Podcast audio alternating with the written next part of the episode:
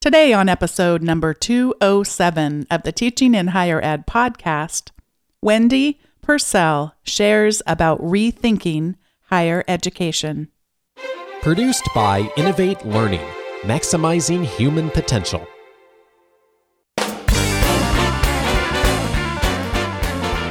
Hello, and welcome to this episode of Teaching in Higher Ed. I'm Bonnie Stachowiak and this is the space where we explore the art and science of being more effective at facilitating learning.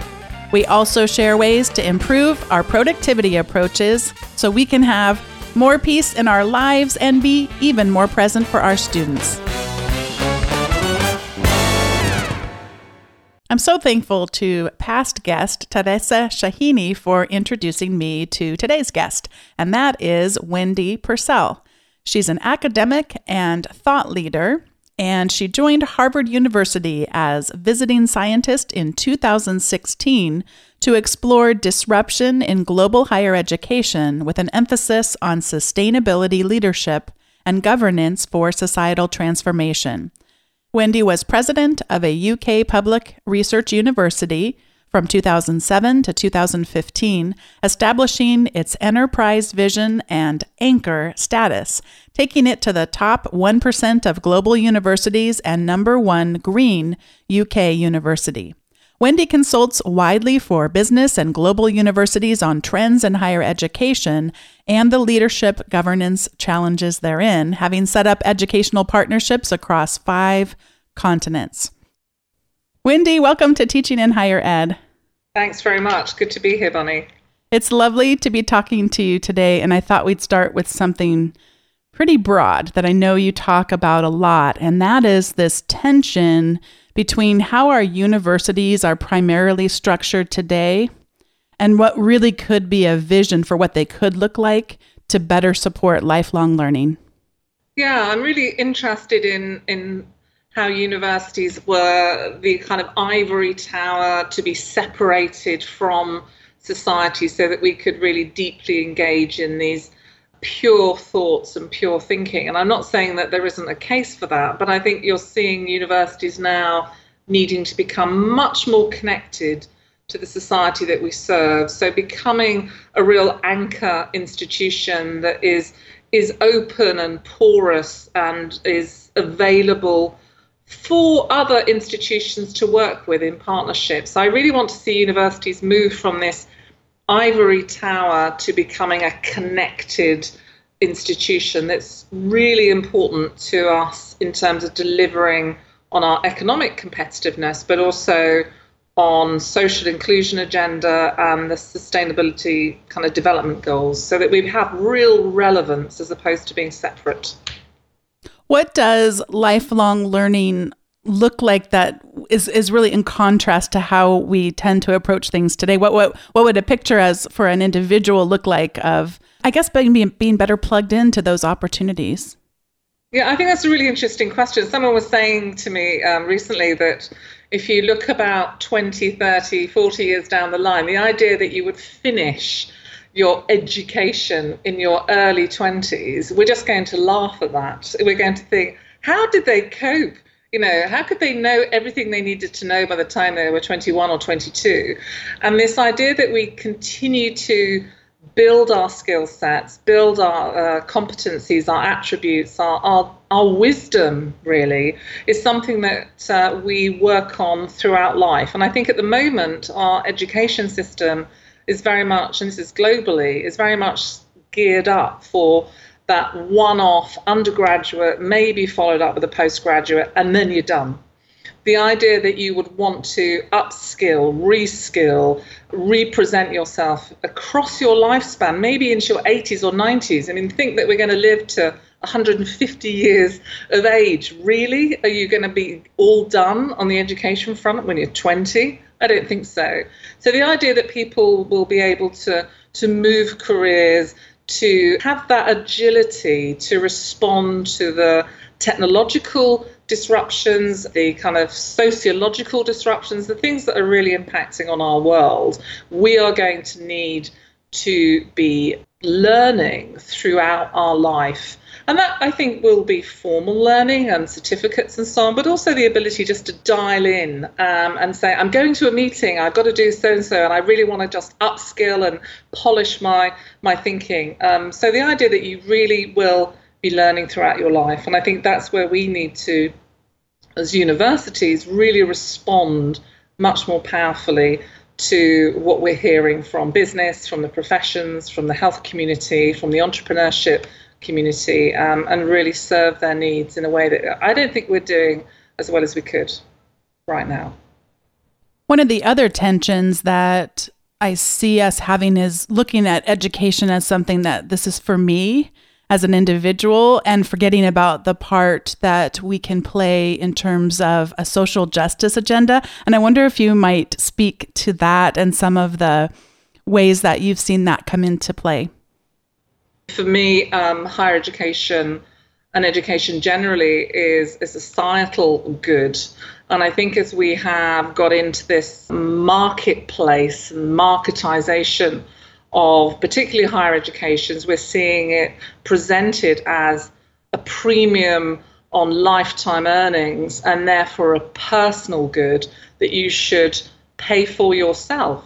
Whereas if you look at the delivery back to society from an educated population, you have better health outcomes, you have better family outcomes, you have lower crime, you have, particularly with women, you have this phenomenal economic contribution that they're able to make from an equality point of view. So, higher education for me and education generally, I think, is a social good. It's something that we shouldn't see as a, a personal taxable benefit it should be something that we see as a societal good that we in society invest in through our own taxes and recognize that broader contribution that education is making to peace, to justice, to well being. And I think it's a very powerful thing. And it's a message that's getting lost at the moment around this marketization of treating higher education as a business and starting to look at business principles as opposed to seeing it as this societal fabric and something that's key to our social justice agenda. Talk about the role of social networks in a model that might support a better way of thinking about this lifelong learning approach. Yeah, this is really interesting. I think we're finding out now that there's a kind of truism that they say that every abundance creates a scarcity. And we now have this explosion of accessible content. I mean, when I think about my own education, I used to have to go to a physical building and pull out a physical book and access content or go into a session with faculty and, and sit at their feet while they shared their wisdom with me. Now I can pull that up at the press of a button. So content is freely available, and the scarcity that's emerging is the scarcity of human relationships. So the thing that makes an education experience very powerful is the humanity, the human to human connections. And I think what we're seeing now is this need for people to connect as peers so the evidence shows us that peer to peer learning is incredibly powerful. Peer to peer behaviors are hugely influential on how people learn. So, accessing that kind of wisdom of the crowd, if you like, is very important. And I think if we can connect people, maybe through technology, don't see technology as a barrier, but connecting them very powerfully one with another really helps us to help those individuals learn and feel that they are part of a bigger learning community, which means they're much more likely to participate throughout their life in something that is is fun, is enjoyable, and is a, a sort of communal activity. I think too too often we've seen learning as a separate solo activity a bit like the Ivory Tower University and Ivory Tower as students, separate, learning something for their own good. And now we're seeing this as much more of a social learning space. And that's what employers are telling us. They actually want people, yes, you've got facts and have got knowledge, but they want people who can work in teams. They want people who can lead uh, global teams. They want people who have high emotional intelligence. They want people who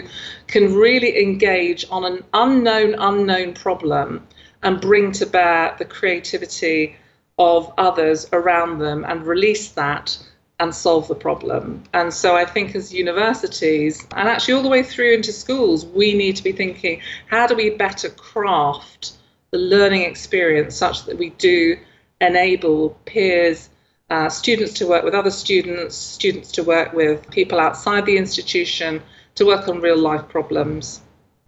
Just this last Saturday, I finished a doctoral class that I teach a couple of times a year.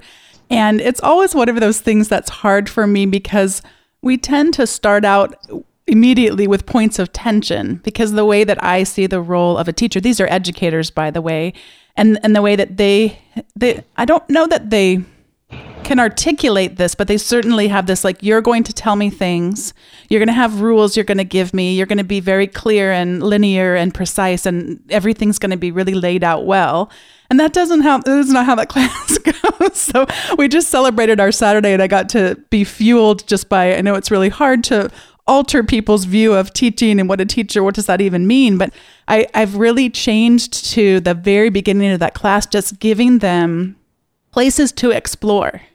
You're um, reminding me of one of my favorite quotes, actually, which is um, that education is the kindling of a flame, not the filling of a vessel by Socrates. And it really, for me, is that. It's not about fire hosing content down down into your students from this pedestal of uh, faculty. It's very much being a partner with them. I don't see students as customers. I don't see us engaged in a transactional relationship. I see us as faculty and student as partners in a learning journey, which is a transformational journey.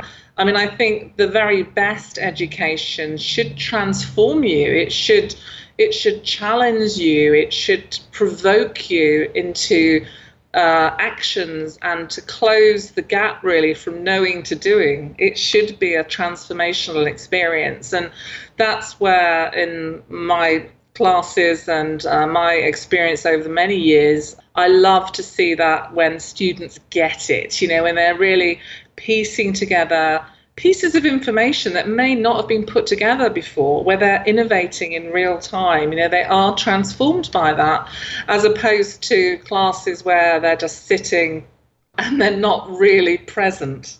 they're, they're, I'm there, they're there, but neither of us are really there. Mm-hmm. You know, mm-hmm. we really need to think about students as partners in their education. And actually, they're bringing so much into the classroom the energy that students bring into the classroom, the questions, the curiosity that they bring is, is a real energy to help us uh, move subjects forward, move research forward, you know, that discovery. I love being able to say to students, we don't know that yet. It's not known yet. Maybe there's a space for you to go find out. I was thinking as you were sharing about your background in science that there are I'm going to use an either or argument here. And then the next question I'm going to ask you is going to be how do we stop doing that? But it seems like there's two ways to teach science, you know, as if I, I'm going to pour into this vessel that you described, or one that ignites a flame because there surely there's a lot we know about science, but there's so much more we don't know. And then, and really trying to equip people for that.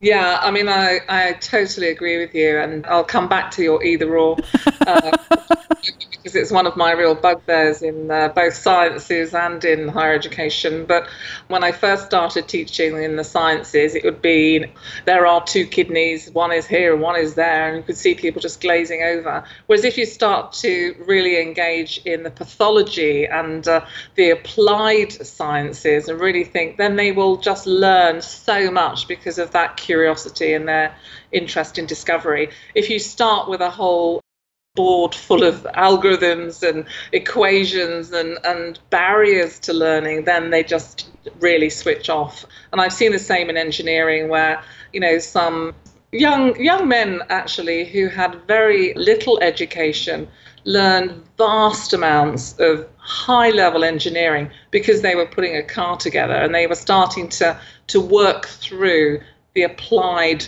sciences, the applied engineering, and really pick up on that curiosity and keep that um, that flame kindled and uh, really um, encouraged. But to go back to your um, either or, I mean, I do see I do see this a lot. If I think about higher education, I can't remember how many conferences I've been at with university presidents um, sitting there talking about you know, is it the end of the campus? Uh, you know, should we just go digital? It's an either or debate when actually what we really need is a is a both and debate. So we start talking about the role of the campus, the learning community, the engagements that you can have there, plus you know the way in which digital and digital technologies can support learning, can allow people to go back over material, can can allow them to spin an enzyme in three dimensions and look at active sites, and you know really empower the learner to to visualize things. Um, and I think now with the new technologies around augmented reality and virtual reality, I mean, there's just phenomenal things coming down the track. Now you can already train medics through the hands of a, an expert surgeon in real time. They can be actually investing their own time, but being guided by virtual and augmented reality through the hands of an expert surgeon who's been doing this surgery maybe thousands of times. Just imagine that compared to the old days of medical school training and watching watching a dissection four or five rows back. I mean, come on, this is a, a both and debate about what do we do best together in person and bringing that humanity back into the classroom and what we do uh, supported by technology, both and, not either or too many times when I have colleagues hear about some kind of new technology, virtual reality or augmented reality, what have you, they'll come back with a pretty apathetic or or maybe pessimistic. Why would you want to do that? And I have the same question. I just placed an emphasis on the different words, like why why would you want to do that? Like I like I I don't yet have the imagination that can see well enough to see a lot of different possibilities but i'm intrigued by how could i ignite my imagination a little bit more so that i could be more creative? I know that for some of these technologies i just don't like one of one of the ones that a past guest has talked about is how you can instead of a qr code that you know just brings up a link instead it's a movie poster or a, a work of art or something like that that's so much more visually appealing to look at and he, when he was on the show, he was talking about a few applications, and I thought, like, that's all I can come up with. The examples he gave me, and maybe one more because my friend tried it at work. but but I I like to just play around with those ideas and say, you know, have them as possibilities in my mind and then they will come up you know if i'm if i'm keeping an open mind about what's possible and what creative ways just having the sort of this database of possible ways to do it and including yeah. i feel the same way about 3d printers that i know that i mean i'm a, I'm a business and management professor but I know there's got to be some incredible way I could use a 3D printer in my teaching. I just haven't figured out what it is yet. But I just, I, I, st- I still love wrestling with those things and trying yeah, to keep my imagination open. That's why I'm so honored to get to, p- to speak to people like you because you help me do that. I, I, love I love all of that. I mean, I love all the the newness. I wish I was, you know, still 12 or 13 with it all to come, because um, I feel I'm going to miss out on some of it. But the idea, I mean, I have a 3D printed necklace, for example. But someone someone was saying to me that you'll be able to kind of walk into your home and think, you know, do I do I want it to look new age? Do I want it to be Parisian? And just flick a switch and it, your interior will completely change because everything will be kind of there for you to kind of project onto the walls, you know, the best art or different fabrics or, you know, I just love the idea that we'll be able to customize our own surroundings. And I think that is something that in the classroom is customizing the student journey to keep them at that level of igniting their curiosity, supporting them with the knowledge and skills, and then really being there as a kind of curator of information, but also then a guide for their learning journey. And I just think that to me is a much more powerful experience as a teacher than, you know, having me read my lecture notes out to students as they write my lecture notes down and at the end of the year they write them back to me and, and that sort of transaction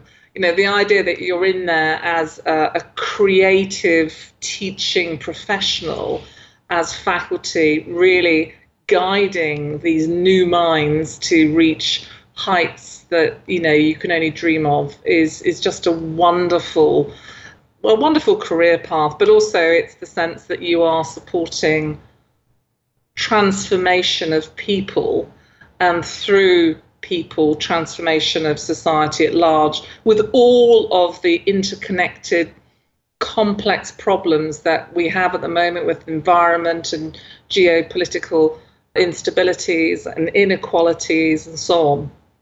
But these are the people that are going to solve those problems, and you have this moment with them throughout their lives to to really touch them in different ways to help them become educated and make great choices for humanity really what a privilege what a privilege could you share about the tension of either or between access and outcomes?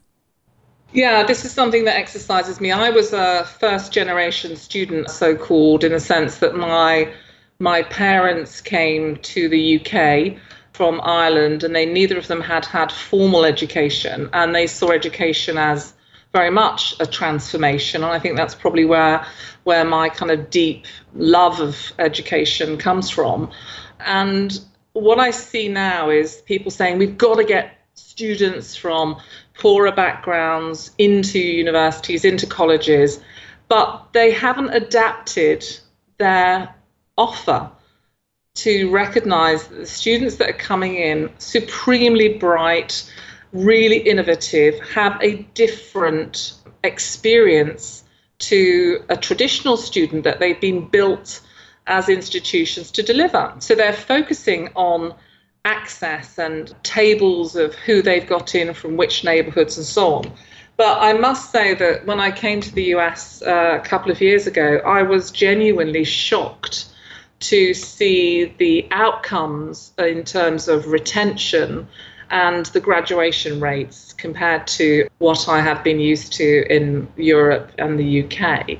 So the focus for me was why are we talking about how many people we're getting in when actually these people are not progressing in these institutions and they're not delivering on their human potential. And therefore, it tells me that we as institutions are not getting it right. I have had a genuine privilege to be alongside some great educators in the US who are doing phenomenal work to redesign and represent the curriculum such that the students are enabled to realize their potential. And that is very, very important work. So I think we have to focus, yes, on reaching out to students who are underrepresented in our institutions, but let's make sure we give them a great uh, experience so that they do get to uplift those talents into society uh, because we have to change the organization to make sure that we are accommodating their particular learning needs and not have them fail at the very first hurdle because that is benching so much of our human talent and wasting it. And they have shown, in terms of research, that a partial experience of higher education is almost worse than none at all. So it means that you haven't started your career, you haven't got your job going, and you have clocked up debts because you've had this experience of higher education, but you have nothing to show for that. You don't have a credential, you don't have a qualification.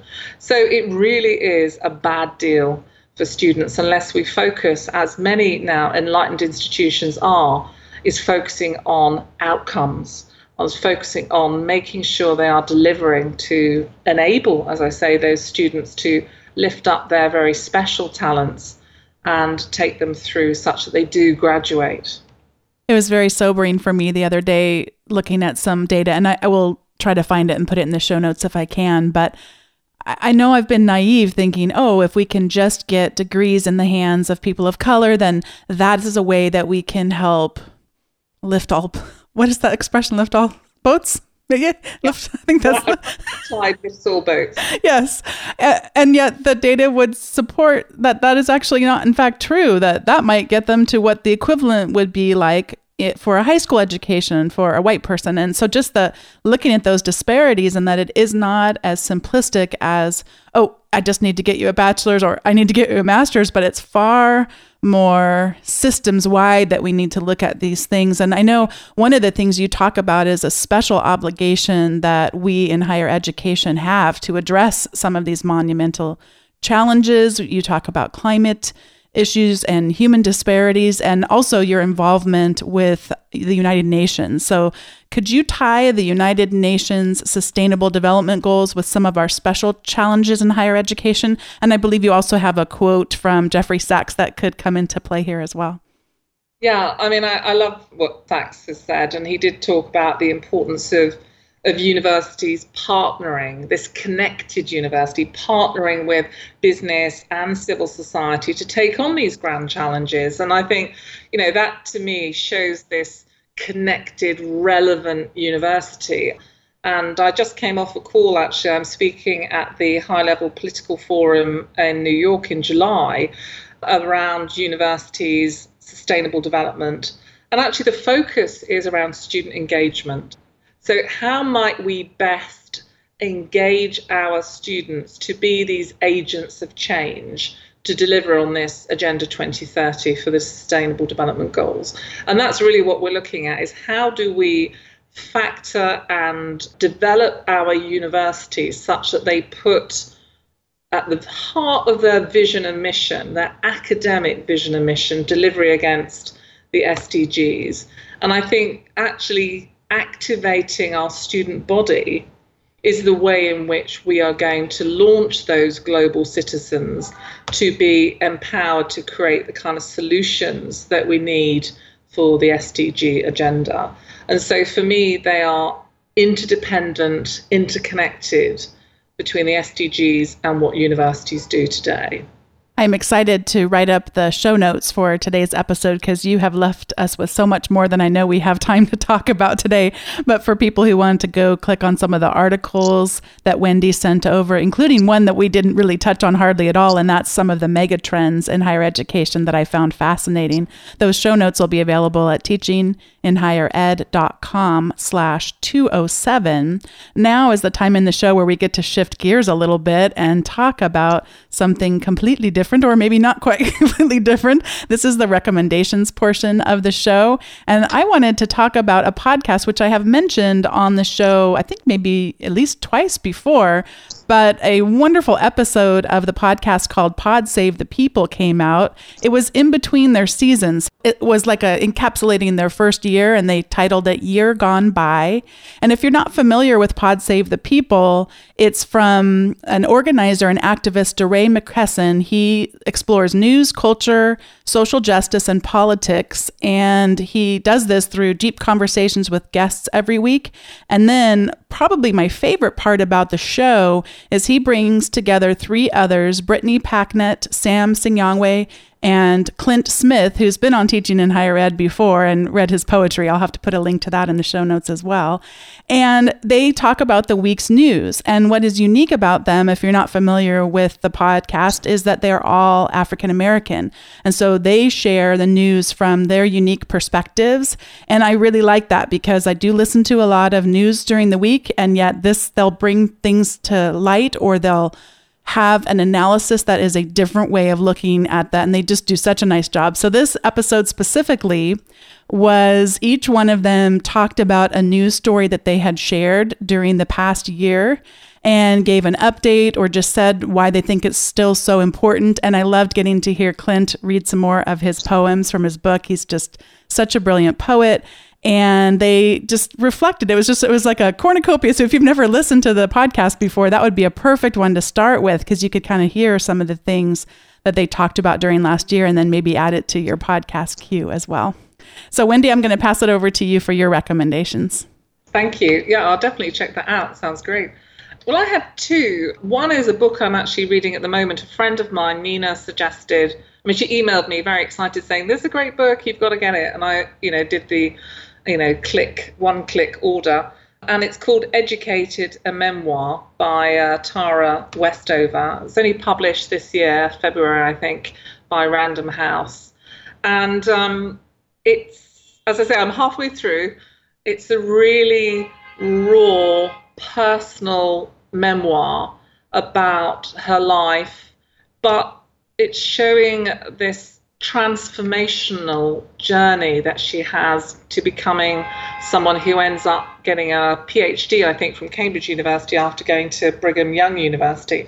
But she's homeschooled, her life is as a fundamentalist kind of Mormon, and the challenges she has, but this this flame of wanting to know more and move down a kind of path of education, but what it costs her becoming isolated, really different from her family and her background. It reminded me a little bit of the film Educating Rita, where she's moving from becoming a hairdresser, going through uh, an open university, and then becoming a, a graduate, and how that separates her from her life. And I think there are some strands that remind me of that, but I'm really enjoying the book.